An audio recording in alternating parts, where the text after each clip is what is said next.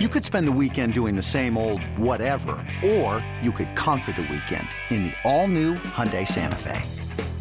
Visit HyundaiUSA.com for more details. Hyundai, there's joy in every journey. Nerds. Today's episode is sponsored by NerdWallet's Smart Money Podcast. Ready to expand your financial game? NerdWallet can coach you on smart strategies like choosing investments, finding your next credit card, and setting a budget that works for you. Score major points towards your summer vacation by learning expert tips for choosing a high-yield savings account and how to build wealth by investing in index funds. Slide into summer with smarter decisions in 2024. Follow NerdWallet's Smart Money Podcast on your favorite podcast app. Future you will thank you.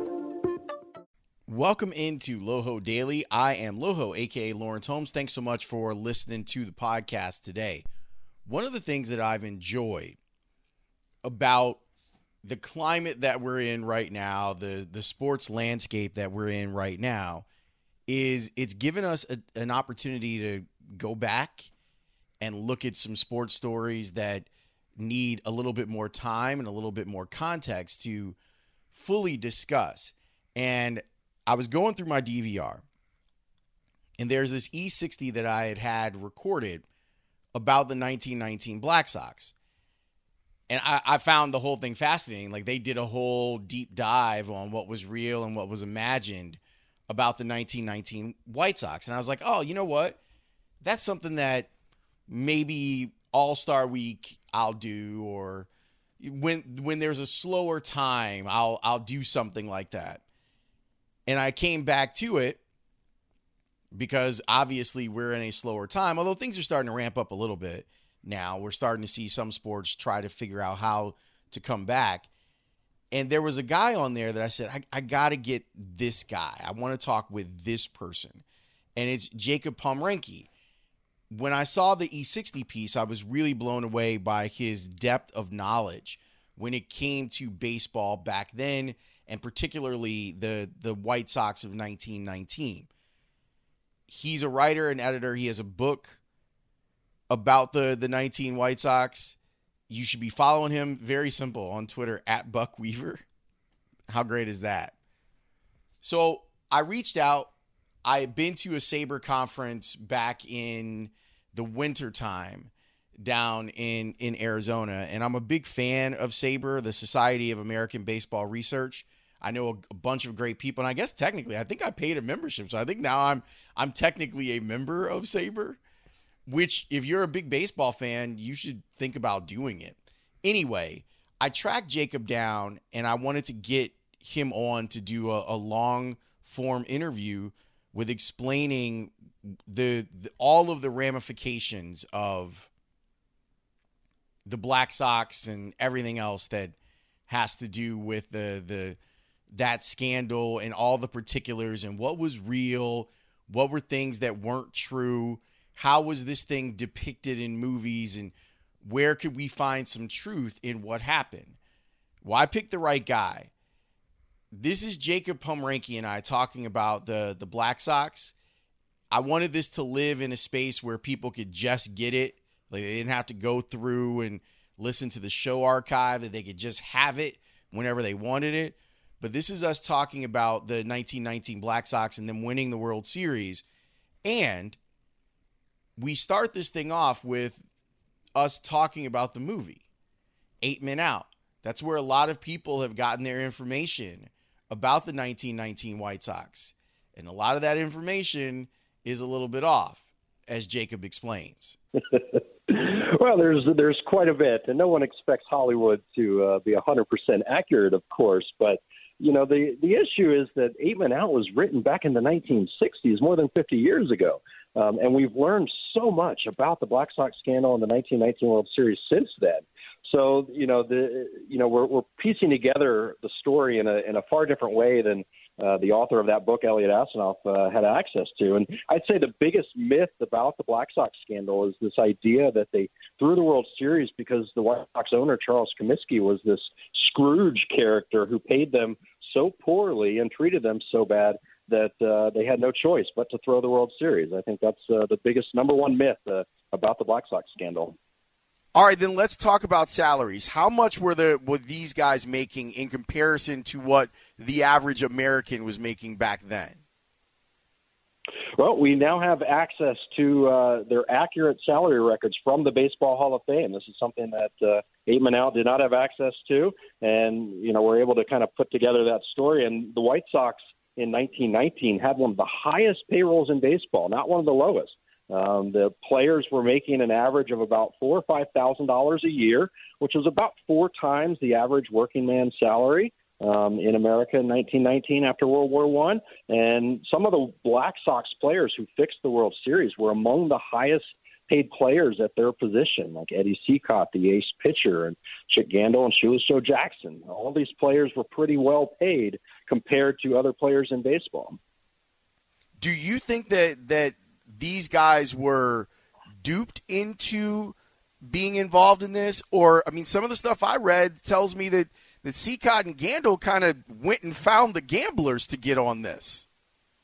Yeah, that's another one of the biggest myths. We published this project called the Eight Myths Out Project at SABR last year for the 100th anniversary of the 1919 World Series, and that's one of our our big eight myths uh, that we uh, discussed was that the players themselves were the ones who approached the gamblers to initiate the uh, World Series fix. It was not the other way around. These these guys were not naive and undereducated uh, ball players, they they knew what they were doing, and this was part of the culture of baseball at the time. Gambling and baseball kind of were intertwined in the early 20th century. You could not go to the ballpark without being able to bet on games. Gamblers had their own sections at Fenway Park in Boston and Wrigley Field in Chicago. Um, you know, so this was just part of the culture of the game, and ball players and gamblers mixed all the time. So these guys, you know, saw each other on road trips and were friends with some of the gamblers, and so that's uh, kind of how it all happened.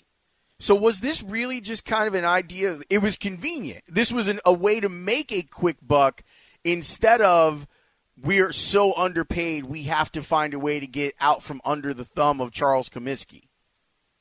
Right, you know, and and there is some validity to the idea that they were underpaid because back then there was no free agency, there was no players union, so the players didn't really have any recourse about negotiating higher salaries. And this was uh, the days of the reserve clause when players were tied to one team for their entire careers. So they, they did have a little bit of resentment, but so did every other player on all 16 major league teams. The White Sox cannot be singled out for, uh, you know, hating their owner any more than the Philadelphia A's would hate their owner, Connie Mack. So I think this this idea that the White Sox were treated so poorly and that this is the reason that they uh, were motivated to fix the World Series it really isn't true. It doesn't hold up to uh, to kind of modern scrutiny with modern research.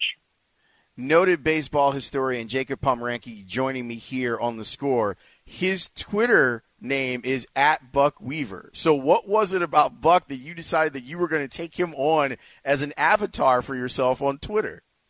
well, it was available at the time, 10 or so years ago, and I've used Buck Weaver uh, all over the place, and you know his story is is so compelling. You know, this is uh, this is one of the reasons why we're still talking about the Black Sox scandal more than a hundred years later, is because it kind of has a little bit of everything: crime, corruption, betrayal, injustice, and and I think injustice is is the word that most people would use to describe Buck Weaver's story, because um, by all accounts he did not get paid uh, to fix the World Series, and and he may or may not have had guilty knowledge about what was going on. I, I believe he did uh, know what was going on. There is some evidence that he attended the, the meetings between the players, um, but so did everyone else. A lot of other people, including Charles Comiskey, also had guilty knowledge and, and tried to cover it up after the fact. So uh, Buck's story is is you know something that lives on, and Shoeless Joe Jackson, of course, is you know, in the the popular culture with Field of Dreams and the Eight Men Out movie.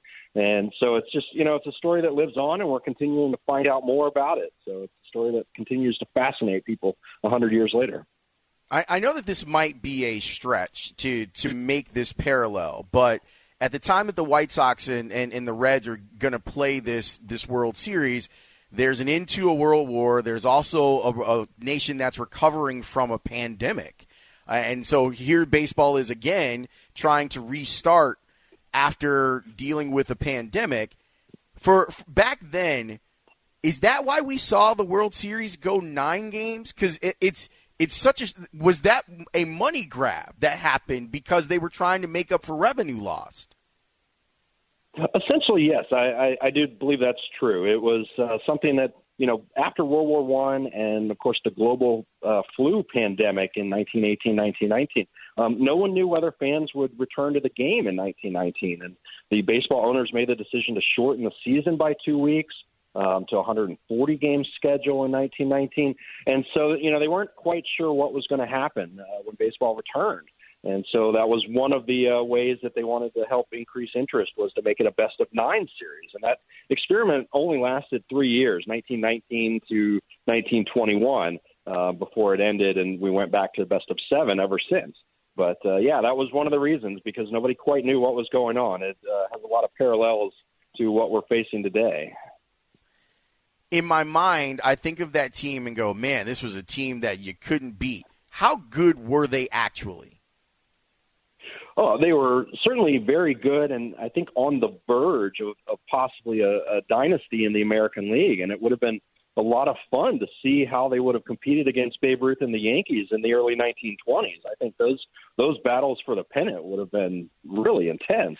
Um, you know, they had won the World Series in 1917, and uh, the war uh, shortened the season in 1918, and they lost a lot of players to the military and to uh, defense industry jobs in 1918. But 1919, they had their core team back, and so that you know they ended up winning the pennant. They were a very strong team, uh, especially the offense. Uh, the pitching kind of relied on the one-two punch of Eddie Cicotte and Lefty Williams um, because Red Faber had contracted uh, what we think might be the flu in 1919, and he missed half the season, and he missed the World Series. He's a future Hall of Famer. Um, but their offense was stacked, and they had a great lineup, one through eight in the lineup, and uh, they were a very, very good team. But so were the Cincinnati Reds, the National League champions. Uh, they should not get short shrift uh, as deserving champions. They were a, a very good all-around team as well. And and don't the at least at the time weren't the people in Cincinnati didn't they believe that their team was actually good enough to have won this game flat out, won this series flat out. Absolutely, and and all of the Reds players and, and fans said so. You know, for the rest of their lives, they believe that if the World Series had been played on the level, that they would have beaten the White Sox. And I think there's a strong case to be made for that because the Reds, uh, unlike most teams at the time, had a strong five-man pitching rotation, and they used all five starters in the World Series. They had a very deep pitching staff. And the White Sox were reliant on their one-two punch of Cicotte and Williams. So uh, there is, you know, if, if either of those guys had had faltered, it you know it's possible that the Reds would have won the World Series on the level. I think they were a much deeper team uh, all around than the White Sox were. The White Sox were very reliant on their star players. So yeah, no, I think the Reds have a strong case that they could have won the World Series on the level. Talking with Jacob Pomrenke, who is the author of Scandal on the South Side noted baseball historian, a member of SABR. He does a tremendous job, and I'm glad he's got a few minutes to kind of hang out and talk with us uh, about the 1919 White Sox. What was Kenesaw Mountain Landis's connection to baseball? Because in the book and in the movie, it almost makes it seem like he's this outsider that they brought in. But wasn't he connected to the league before that? He was. He was actually a federal judge and based in Chicago, and uh, his claim to fame in terms of baseball relations before the Black Sox scandal is that he was the judge who oversaw the Federal League's lawsuit against Major League Baseball. Um, and they were trying to uh, sue Major League Baseball to become a third major league in 1914, 1915.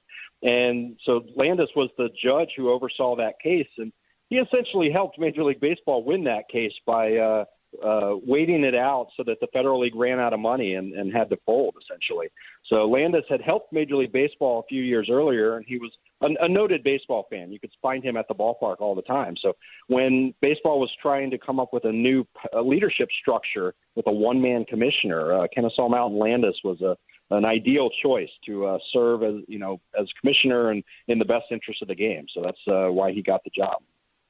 What happened to Shoeless Joe afterwards, and and and why was he depicted as a rube, considering that he had a lot of businesses that succeeded? Yeah, you know, Shoeless Joe Jackson is a fascinating, complex person. Um, you know, he he was illiterate. That is true. He could not read or write, never could.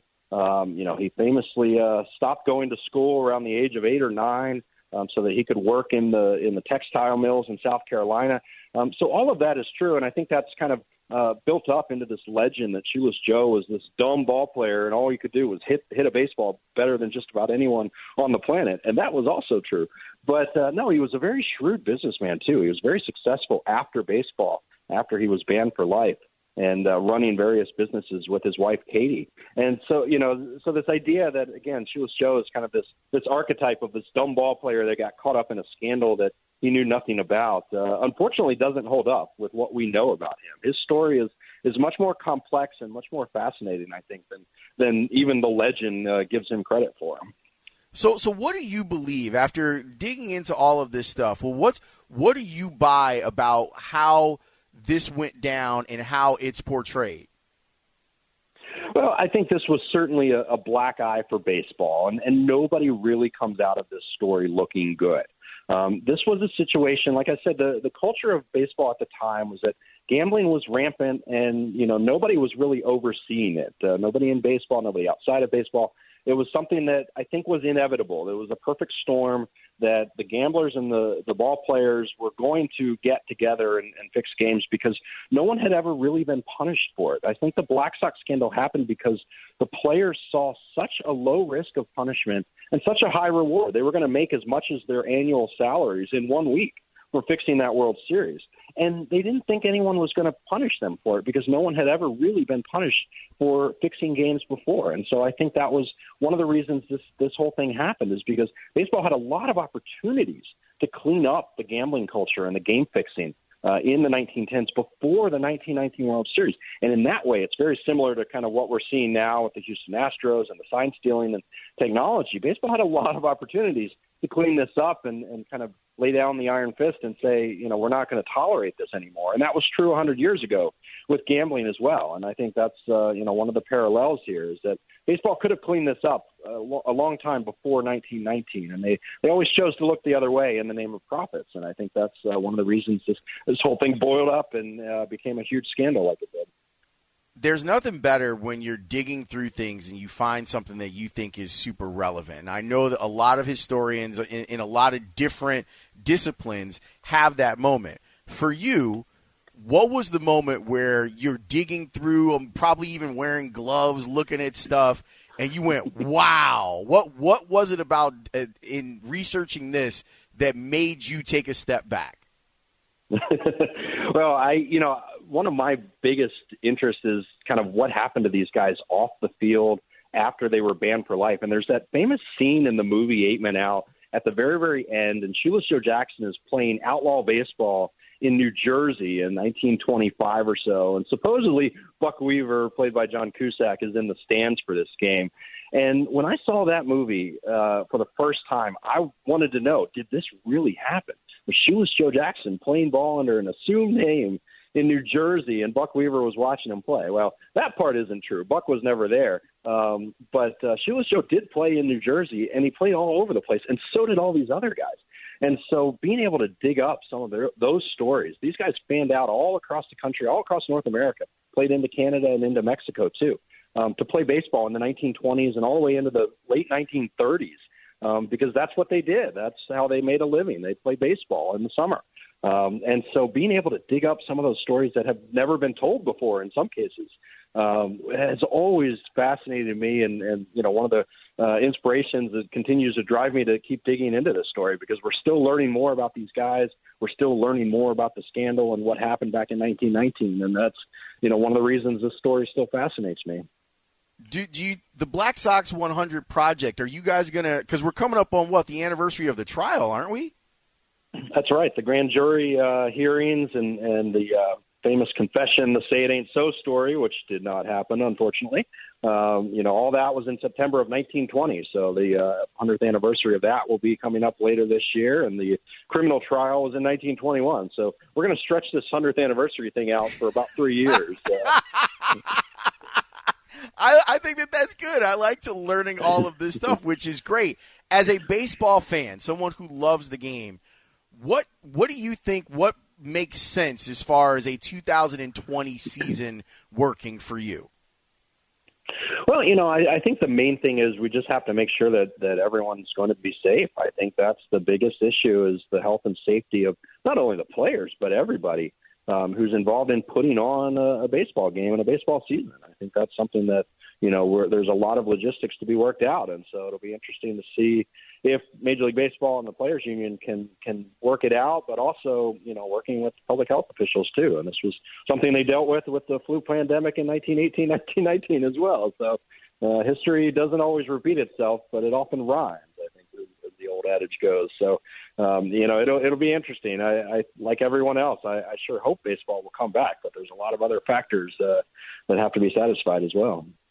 I over the winter I was in Arizona when the Society for American Baseball Research did an event uh, in Phoenix. It was the Phoenix chapter, and they had do- done an event in Scottsdale, and it was a whole day of like baseball history. And I absolutely loved it. I, I highly recommend if there's ever a SABR event, and you can just follow SABR at SABR S A B R on Twitter, that you go for for someone like you when you're getting ready to present in a room like this with other baseball historians and other fans, what are the things that you try to get across when you're telling the best stories of the game?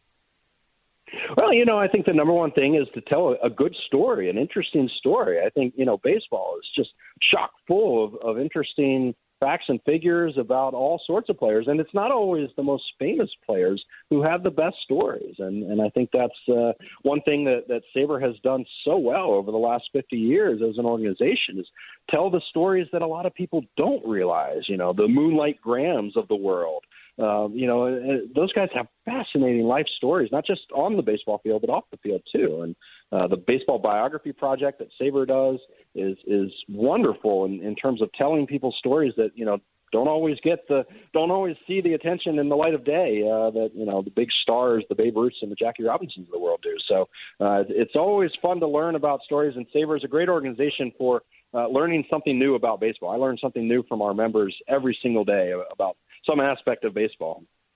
A, a Texer, before I let you go, Jacob, a Texer says you're amazing and and asked you about sports movies. I'm to try and filter the question a little bit.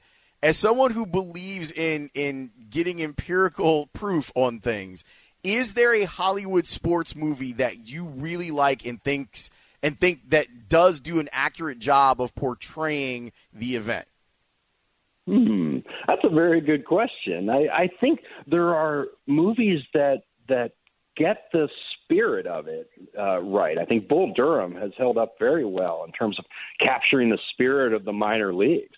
Um, now, whether or not all those stories and all those anecdotes happen, um, you know, I, I think can be left up to the imagination. And I think Eight Men Out, in many ways, does capture the imagination and kind of the zeitgeist of the time with gambling and baseball. Um, the problem is it relies on uh, source material that you know we've we've flipped on its head. Uh, the central thesis of Eight Men Out is wrong. So um, you know, and I, I think, but there's a lot of stories. I think, you know, the Moneyball film that came out about 10 years ago is, is a terrific look at, you know, what was going on in baseball in the early 21st century. But, um, you know, again, you can, you can quibble over some of the historical details and, and certainly all of us, uh, in SABR will do that. But, uh, but no, there's, there's uh, a number of movies I think that, that get it right, uh, on kind of the, the grand scheme of things.